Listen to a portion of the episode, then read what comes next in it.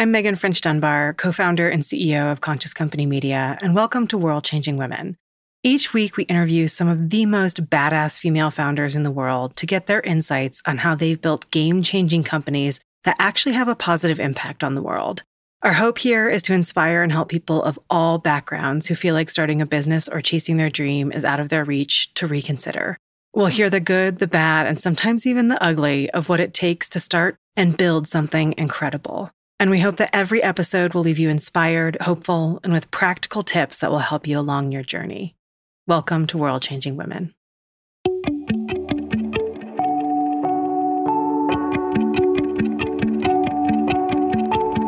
Through the lens of design, we can change the world. You know, through food, it's taste, through uh, beauty products, it's scent and functionality, through fashion, it's style. Marci Zaroff has been leading the charge in the health, wellness, and organic apparel industries since the 90s, as in before it was cool. She actually coined and trademarked the term eco fashion and has built numerous brands over her 25 year career, including the Institute for Integrative Nutrition, Under the Canopy, MetaWear, and Farm to Home. She's also the author of Eco Renaissance. On this episode, Marci and I sat down to discuss what it takes to start multiple businesses how she's followed her intuition along the way, and what advice she has for others who are trying to change the narrative in their own industries. Just curious if you can tell us a little bit about your journey to ecopreneurism. yeah, so I was given a book uh, called Living in the Light by Shakti Gawain when I was 15 years old and you know i was the kid with the lemonade stand. Like i, I had business cards i think when i was 11 for doing calligraphy. And you know, it's just I, I, kind of was wired as an entrepreneur right out of the gate. Um, and when i was given the book it struck a chord in me that whoa there's something more than what we see. And so of course naturally you know having grown up in florida i was drawn to go to college in california. Uh, I ended up uh, getting a degree at Haas Business School at UC Berkeley. And throughout the whole time that I was both, um, from the time I was handed the book to the time I graduated, I immersed myself on a on a personal level in the health and wellness movement. Um, and we're talking kind of back in the day, right? Um, but I found it fascinating. I started trying to get my hands on every environmental book or or you know dietary book that I could you know find. Um, I became a vegetarian. I started studying yoga. I started studying Buddhism um, Eastern philosophy. And here I was, you know, going to UC Berkeley, um, getting a degree in finance and marketing. And when I graduated, um, I met the founder of Aveda, um, who I had been obsessed with the brand Aveda because the same girlfriend that gave me the book was a hairdresser. And um, she turned me on to Aveda when it was like one product. And so what I did know is when I graduated, I wanted to create a business that had um, similar kinds of values as Aveda, which really was about, you know, lead people through kind of modern mainstream languaging and, you know, and a visceral level, um, aesthetically pleasing um, you know ideas and products and then take them down the rabbit hole and teach them you know about the why and the what and the how. And so my first uh, business was um, an educational center actually um, that i started in new york city out of my apartment and we had a professional certification program to become a health coach um, as well as um, cooking classes, lectures, workshops, community events, a national magazine, and an Aveda spa. And the school today is known as the Institute for Integrative Nutrition. It's considered the world's largest um, holistic nutrition school, has certified over 75,000 people worldwide as health coaches in, I think now maybe 135 or 40 countries around the world online. So that was step one. Um, and, and just for context, what, what year is this? So I started the school in 1990 and uh, we opened the for very first Aveda concept salon um, that was in New York in the school, and that was in about '93. The founder of Aveda um, became a very close friend of mine. In fact, my mentor for 25 years, and um, so we opened his concept salon in my school together, and then. I discovered very early that this consumer consciousness was an evolving thing that once you plant that seed it inevitably turns into what else? What's next? What more? Because it, it is something that you know when you teach people about making choices uh, um, that are more in resonance to kind of who they are they when they wake up they it doesn't just stop there you know it starts to grow that seed. So um, i discovered that there was an interconnection in agriculture between food and fiber and that 60% of a cotton plant was going into the food system and the food stream in the way of seed and, and oil for snack products and breads and um, and I just kind of woke up to whoa cotton that's so interesting and I got best dressed in high school big big big claim to fame background in the fashion industry and um, and so I was like, wait, why can't everything I've learned in food and beauty be applied to fashion?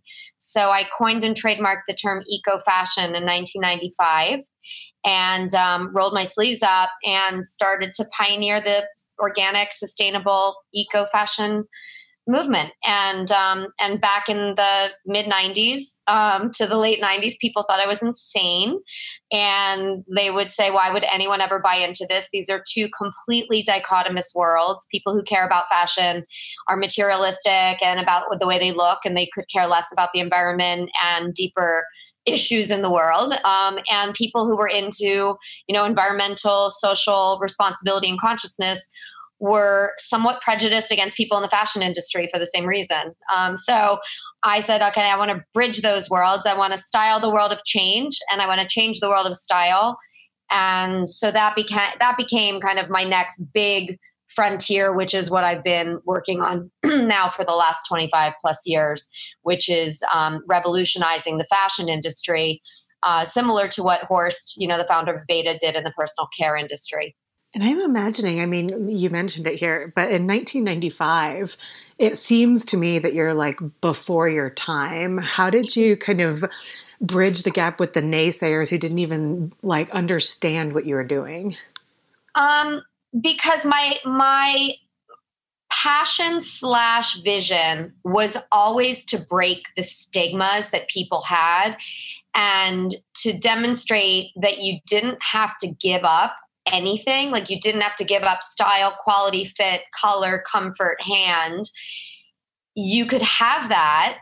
It's like yes and dot dot dot. You can also have farmer and worker welfare, um, fair trade, you know, organic and sustainable fibers and materials that were non toxic, you know, low impact, eco friendly dyes, um, and all these principles sort of embedded in the DNA. But it starts with great design, just the same way that in food, it starts with great taste. And the way the food side had evolved was once people realized, you know, organic and healthy food didn't mean you had to eat granola and brown rice 24 7.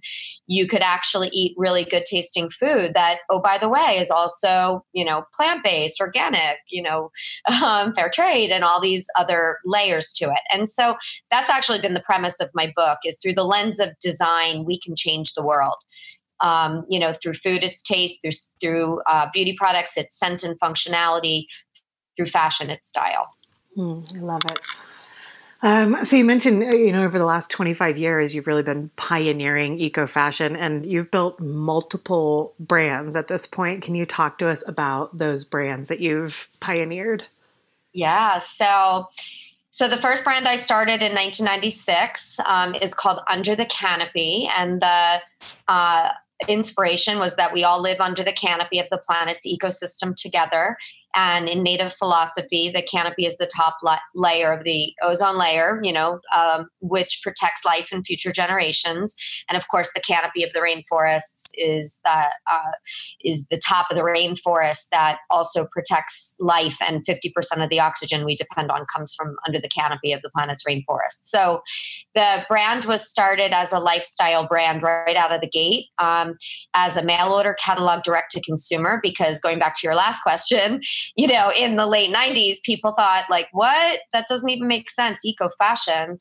Um, you know, kind of paradoxical. And so for me, I had to um, tell the stories of what was in the products, but I had to do it through visual, you know, like I said before, really appealing to people with great product first and foremost. And so the catalog um, did really, really well. And um, turned into uh, a store in store at Whole Foods Market. That was kind of the next frontier. So I wrote the business plan and launched um, a 2,000 square foot uh, uh, under the canopy lifestyle store at Whole Foods' very first mega store that opened in March of 2005.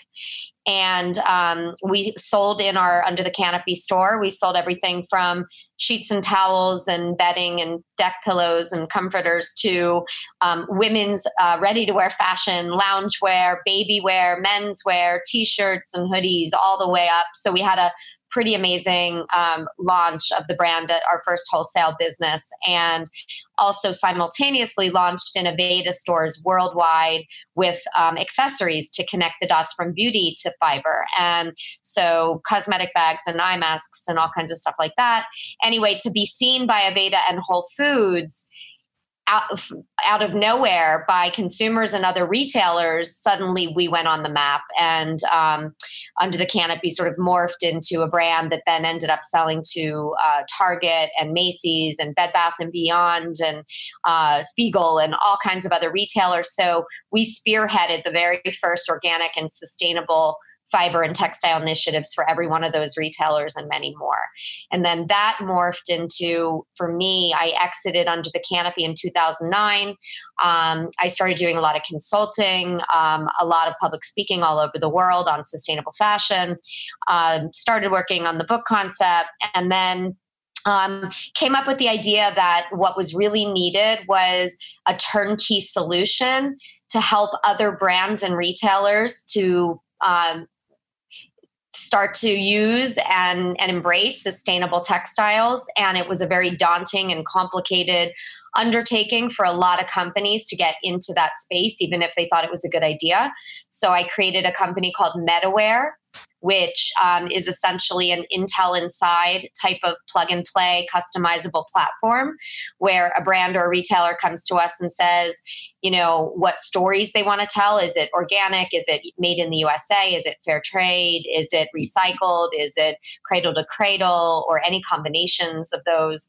Um, and then what products do they want? Is it you know bedding is it women's wear is it athletic wear is it baby stuff um, what kind of fabrics you know they're interested in and then what kind of prices and and target retails they're looking at and then what label they want. If they want their own label or they want to do a co-brand with metawear which is kind of that intel inside concept.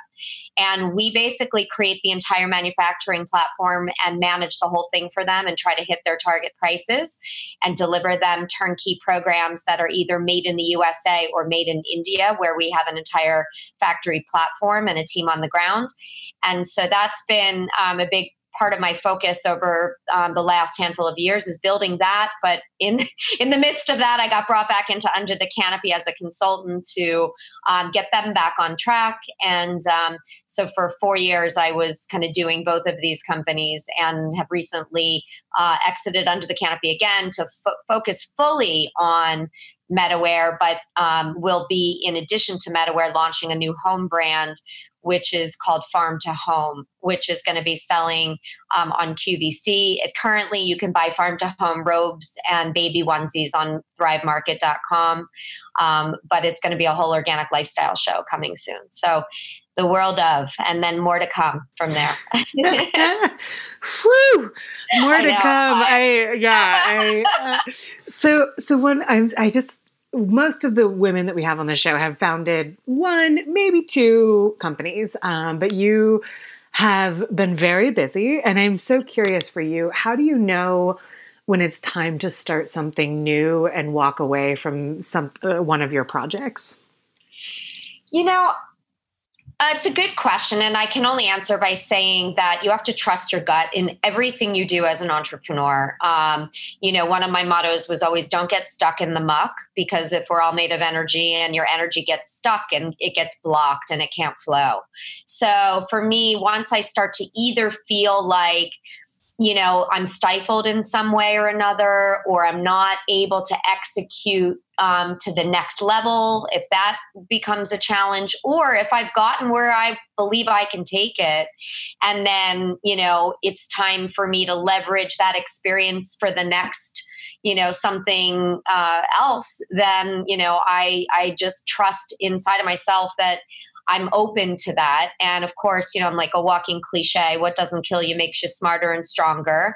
And uh, and one door closes, another one opens, and it's true. You know, I think the reason sometimes people keep going, even when they either feel like they've gone as far as they want or they can, um, they are scared to make a change. And I would just say, you know every change that i've ever made has been a stepping stone to something even more exciting and has given me the depth of knowledge and experience that i have today 30 years into my career. So it, it, you've actually like done the beginning parts of a business multiple times and one of the questions i always ask is what are what are some of the very first things that you start to think about when you have an idea for a business? Um, and for you, as as I said, you've done this multiple times. But when you when you inspiration strikes, what are kind of the first steps that you take to take it from idea to action? So, one of my favorite quotes is Jonathan Swift's uh, Vision is the art of seeing things invisible, right? So, it, I think it starts with setting a vision, right? So, and and I would say that you can set a vision, and that doesn't mean that it's written in stone. That vision can absolutely evolve and grow in its own way. Um, and one thing that has been paramount in starting a business for me is to be open to be to knowing when to pivot because building a business is absolutely not a straight line up. It is filled with twists and turns, and the unexpected is part of the ride.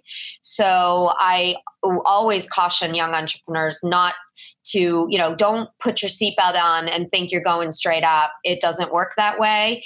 It is bumpy and you have to be willing to ride that roller coaster a bit and it's gonna do some flips and likely gonna you know turn you on your head um, but that's part of the ride. So throw your arms up and don't see challenges as roadblocks. See them as opportunities.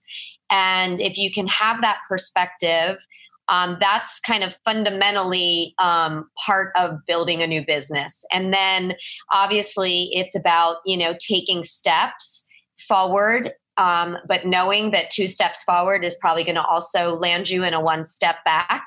That's just again part of the process. And don't be uh, uh, worried about that. It's just it's part of stepping back to kind of assess and analyze what you're doing so that you can take another step forward. And i think um, you know it doesn't matter whether it's a clothing or it's or it's food or it's beauty products. I've been in all three of those industries. Um, you know it, it's a similar process of starting a business. It goes back to those you know those minds that mindset and those principles. And um, for me you know the five p's of business are are just kind of the the foundational pieces which are um, focusing on people um, planet, profit, passion, and purpose. Because passion mm. is the fuel that will drive you, and where even when those you know tough moments happen, you'll be able to have that fuel that will keep you going.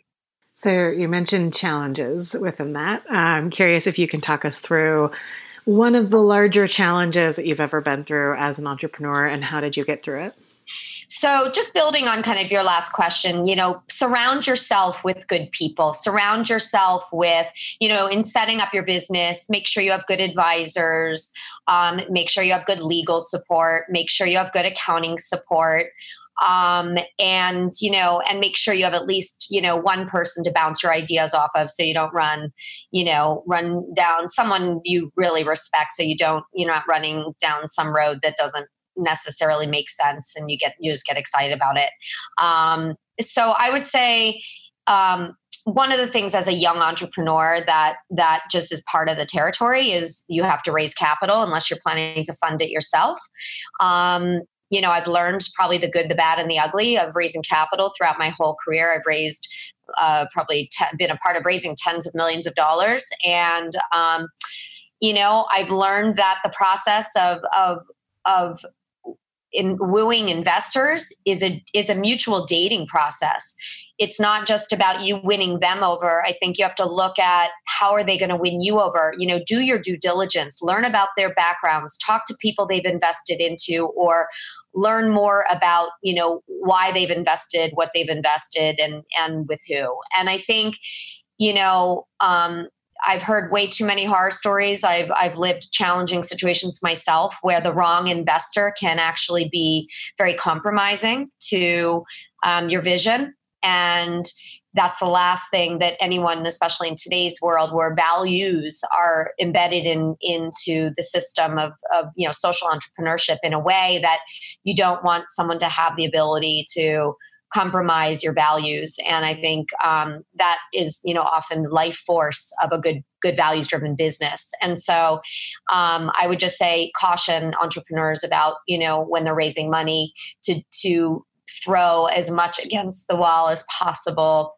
Um, don't don't dive deep into that first person that says i'll write you a check. Do you know have as many options as you can. Mm, great advice um, so, on the kind of converse side, what has been one of the best moments on your journey? Oh my gosh, there's so many. I mean, my favorite quote is "Work is love made visible." Right? It's yes. Kahlil Gibran, the prophet, and it's because when you love your work, it's like I say as a as an entrepreneur, I feel like a little kid in a candy store. I get to do what I love, make a great living, and change the world. Like, yes, check me, check, check, check. um, so, you know, for for me. Um, and I'm always learning something new, even though I've been on this journey for 30 years, three decades. Um, so I love that. I, I think that that's one of the most exciting things about being um, being an entrepreneur is being open to lo- learning and growing all the time. Um, your your job is not one that will, frankly, likely stagnate you. Um, and um, I, you know, in terms of specific opportunities I've had, I mean, I've gotten to, you know, spend the a weekend discussing connecting the consumer to organic agriculture with Prince Charles. I've, you know, I've gotten to be a consultant for uh, the Saudi Arabian royal family princesses um, on health and wellness and organic living. Um, I've just done some really crazy things that have just been um, really like pinch me surreal, you know? Um, and of course, I've met some amazing thought leaders and, uh, and, and, been in amazing uh, events and audiences. And I produced a film series called Driving Fashion Forward with Amber Valletta, which you know putting on a producer hat that was that was really fun um, and really eye opening um, and I love public speaking because I love to educate and um, and inspire the next generation. And and I started this interview by saying I you know I, I pinch me you know like right now it's I've spent my whole life working on on you know revolutionizing this movement and, and ultimately um, creating a new paradigm or a new normal in you know shifting what used to be considered the alternative to the norm and making the norm the alternative. So i what really excites me is going to events and that are millennial uh, driven um, where you know it's not like why organic it's why not organic which is my big part of my life work which i love. So you i mean you're author speaker, entrepreneur, producer, all of these things. Um, and obviously, a lot of people hear that and kind of throw you up on a pedestal. So I'm curious for you, what are you actually struggling with right now? Um, you know, I think um, it goes back to like when your when your business model is not moving forward in the way that you want it to, you have to think about another way to do it versus just like throwing your arms up. And I wouldn't say I'm struggling right now, but I would say when I started MetaWear, my vision was to um, build to rebuild U.S. manufacturing and use that as a lever to expand organic cotton agriculture in America. And it's made me really sad to to see, no matter how hard I've worked and tried to to do that, that you know, even though consumers vote with their dollars, at the end of the day, are they willing to pay much more for US made product? And that's been, you know, unfortunately, both at the retail level and at the consumer level, I think partly because fast fashion has sort of retrained people to think differently and efficiencies and verticality and supply chains where retailers are going direct to farmers has changed the financial model to a point where it's harder to convince people to buy the kinds of things they would buy maybe 30 years ago in in clothing or in food. Um, you know now you know it's this sort of somewhat cheaper faster more mentality that now is starting to shift but the systems are so broken in the U.S. for manufacturing um, in in the textile space that um, it's been a bummer for me that I've had to go and full force, you know, really rev the engines back up on my India supply chains, which I love and I'm excited about. Um, and I have a lot of good stuff going on, but I don't want to give up on on you know rebuilding American manufacturing. It just has to be done in a way that that that emulates what's worked in places like India, which is verticality and community. And you know, the the guy that's cutting and sewing and dyeing is cousins with the guy who's knitting, whose brother is the one that's spinning, who or it's all under one roof. It's either they're all in the family or they're or it's done together. So I would just say if I can keep moving on that vision and and while I'm building the company, you know, by by doing a lot more overseas, I'm still doing some stuff here and and we'll continue to to forge that uh, as best as I can forward. Thank you for sharing that. Um, so as as we speak, you are currently in a hotel room in the middle of a conference. Uh, you're running around like crazy. What practices do you have that actually serve your own personal sustainability and taking care of yourself? Yeah. Um, so, um, a couple. One is when I'm home in New York City, um, I start every single day uh, by going down to across the street. There is a um, a place that has a juice bar, and I read the paper and listen to the news and watch and and drink a, a green juice and have a uh, my coffee. And so I just kind of gather my thoughts, and then uh, I go down to their spa and which I'm a member, and so I get a steam and a jacuzzi and every single day. I feel like that reboots me. It's like meditative for me. I just kind of get lost and close my eyes and um, that is really healing for me. And it's like my saving grace living in New York City. And then I can really, then I shower and I hit the ground running on my day. Um, when I'm not at home in New York, um, I, uh, if I'm traveling overseas, I still focus on on trying to get massages or taking a long walk um, just to kind of get myself either in nature or in go inside myself. Um, I don't mind flying because flying to me also helps me sort of reflect and think. And um, and then really kind of my greatest life joys are my family and my friends. And um, I have two children, uh, one of which my daughter is my roommate. So I get to keep my finger on the pulse of millennial mindset and and you know, live vicariously through her. Um, no, I, I uh, it's fun, um, and we're really close, obviously. And so, um, my my children and my husband is also in the natural products industry. So, best friend, business partner, um, you know, life partner, twin flame soulmate. So, lots of lots of love in my life. Oh, lovely. Um, what you've mentioned many quotes during this interview, but I'm curious if there's a best piece of leadership advice that you have either gotten or that you like to give. Oh, yeah. Well, Albert Einstein, um, his quote that we can't solve today's problems with the same consciousness that created them basically sums it all up, right? That we have to be um, thinking about, you know, as I talk about in my book, Eco Renaissance, um, you know, which is about, you know, this this rebirth of humanity that's happening, and it's being driven across all of these sectors or spokes in the wheel of popular culture by five basic principles, which are creativity. So we can manifest whatever reality we want. We just have to create it, right?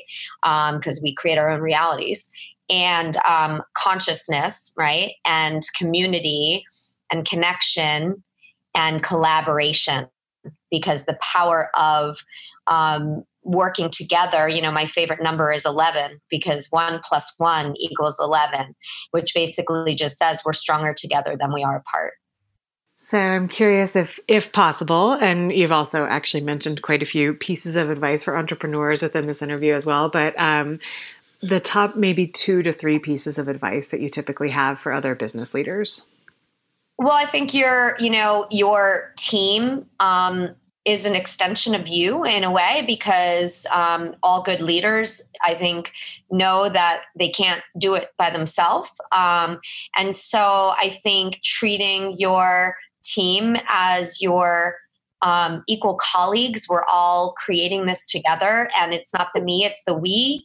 Um, you can be a vehicle for your brand or company in terms of a spokesperson or a, you know, um, kind of at the front lines, but um, but one negative link can bring the whole thing down. And so I'm a big believer that try to build a company culture that focuses on positivity because um, you need that as an entrepreneur. You need to surround yourself with positivity. You have to um, do your best to try to um, break up any kind of negative or divisive energy in your company because that can be toxic. And that's a big one for me. And when i when i in, when i um, interview people i'm almost looking for you know their personality and the way they see things as much as i'm looking at their skill sets. And of course i love to ask the question if you could create your own job description what would it look like? What would it say? Because I want people to have passion in what they do. And it's very important because passion is that, you know, it is that that force, that fuel that will drive the company. And I think companies like Whole Foods Markets are a great testament to that. You know, it was driven by shared vision, collective vision. Um, that was you know in in the spirit of the greater good and people who were drawn to that company and many of the especially in the earlier years were all very entrepreneurial and trying to work together um, to connect the dots and and bring that shared vision to life love it um, all right, I am curious for you. Uh, could you talk to us about a life changing moment that you've had on your journey, or a moment for which, when you reflect on it now, you realize it was a pivotal moment on your journey? I mean, the first one that came to mind, and it might just be because I just said Whole Foods, um, but uh, you know, to have started my career in food and um, segued into into you know connecting food and beauty with Aveda, um, and then um, you know really just being in the trenches of of of eco fashion and helping to write standards like the GOTS standard and the Fair Trade Textile standard and the Cradle Cradle standard and and then seeing it sort of all come together when I got the opportunity to launch in Whole Foods um, March 3rd, 2005. I guess it must have been a powerful moment that I remember the exact day. um, but it, it changed the game for me because it connected all of these lifestyle sectors in a way that made so much sense to me, which was the reason I started under the canopy. Because, you know, for me, it was not an if, it was a when. Like just like with Maslow's hierarchy of needs, you know, our first basic need is food, and then we we evolve and grow and sort of into shelter and clothing, and that's our next basic set of needs. And so, um, it just made sense to me, and and I think that once we had that launch which everybody was kind of at the edge of their seats like is this going to work? Like is textile our textiles going to work at whole foods? And the the you know co um, ceo or president at the time walter robb you know, he said, Hey, Marci, if this works, if Under the Canopy works at Whole Foods, this will go into all our future mega stores, you know, which they had slated to open to go from these, you know, 30 or 40 or 50,000 square foot stores to the 80 to 100,000 square foot stores that people know Whole Foods of as, you know, as of today. So when it launched, it was so successful. You know, I think unbeknownst to any of us, um, I started getting called by all the regionals all over the country, and they wanted to retrofit all the existing stores um, and add uh, add under the canopy. Some it was home, some it was apparel, some it was both. Depends on how much um, square footage they could they could um, carve out for us. But we were within six months of our launch at the first mega store in Austin. We were in every Whole Foods in the country and then of course rolled out into um, all their stores as they opened um, nationwide and then in london and, and, canada as well. And that put us on the map. And that's where we got to be seen by the targets and the bed bath and beyonds and the macy's of the world because they everyone saw whole foods as like the ultimate innovator. And people were like what? Textiles in a whole food store? um, and so you know i think that became sort of um, the catalyst for the next chapter of my of my career in going from this crazy girl to oh my god actually actually this actually makes sense. And that was still 2005 so of course you know look at where the journey of a thousand miles right? You know 15 years later you know since that launch and it's like another whole world of where we are today. The internet also changed the game beyond words. I mean mm-hmm. Yeah, I can. I can still. We we got into every Whole Foods in the country on January first, two thousand fifteen, and I can still remember that date and what that can do for you. well, it was you know we we got to go for a pretty exciting ride, and and it was great exposure. But it also you know I'm still close friends with a lot of the people that were part of that initiative. You know. Um, 15 years ago and and so it's um you know today with the internet where you can actually tell stories with conscious products you know it's a new world. And i have a, a consulting agency with my husband called beyond brands. And we um, we have six different verticals in in beyond brands. Um, we have food beverage uh, supplements uh, lifestyle um, which is also beauty, and then um, cannabis and, and plant based um, me- medicine, um, cannabis therapeutics. And so um, it is just so exciting to see now how all these dots are connected. And Whole Foods really was the first in this country, I think, to um, connect the conscious lifestyle dots together at retail. And of course, today, um, you know, Costco is the biggest buyer of organic food, and uh, and all the big retailers um, are are starting to drink the you know proverbial uh, eco fashion Kool Aid, um, and so it's really it's a new day now, and I think that's because of social media and our ability to to story tell and connect source to story, farm to table or farm to home. Hmm.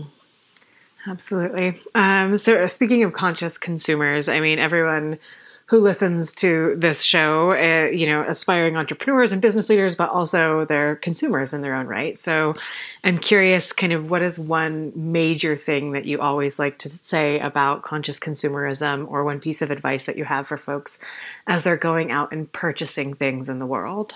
Well, first of all, I mean, I, it starts with reading labels. It starts with knowing um, what shouldn't be in products. And, um, you know, there are certain red flags if you see them uh, that you should, um, you know, not just be aware of, but beware of. And, um, and, you know the brands and the companies you're supporting because there's also unfortunately um, because you know consciousness is the new black right? You've got a lot of people that are jumping on that bandwagon in the consumer products world who don't know what they're doing. Maybe it's not even intentional um, but they're mislabeling mis misspeaking about what their products are or what's in them or or how they might be good or, or not good. And so i think know the brands you're getting behind know the ingredients to avoid.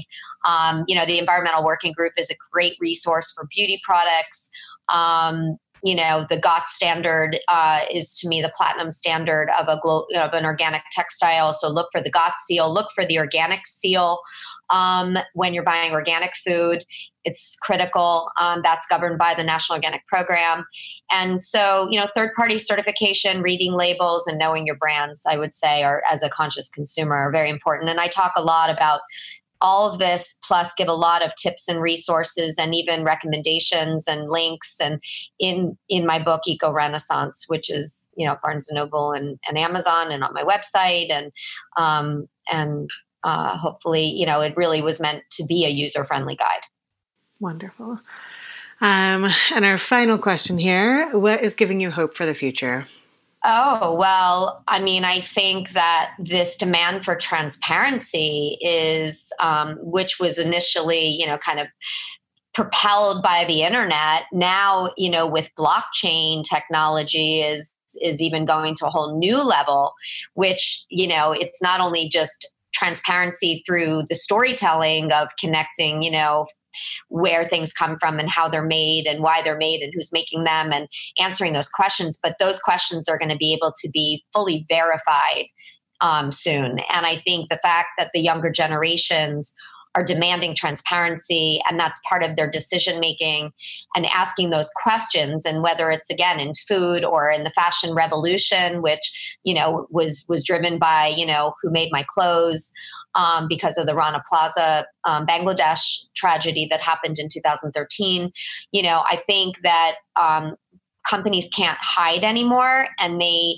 they can't lie anymore because it's it's just it's a liability you know you you get exposed and and you could you could be destroyed. So um, i'm very optimistic that um, that is only going to continue and that the younger generations um, recognize that it's their future then voting with their dollars means protecting their own futures. And there's a big movement for regenerative agriculture now, which is about not just about sustaining agriculture, but about rebuilding it.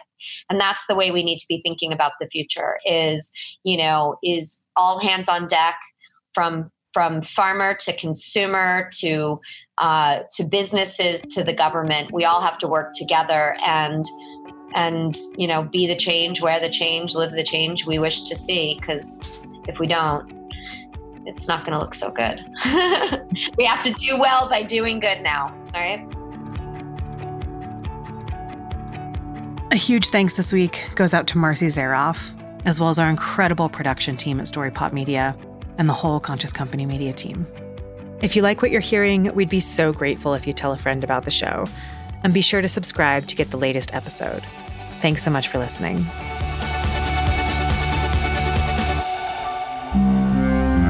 A Story Pop Media production.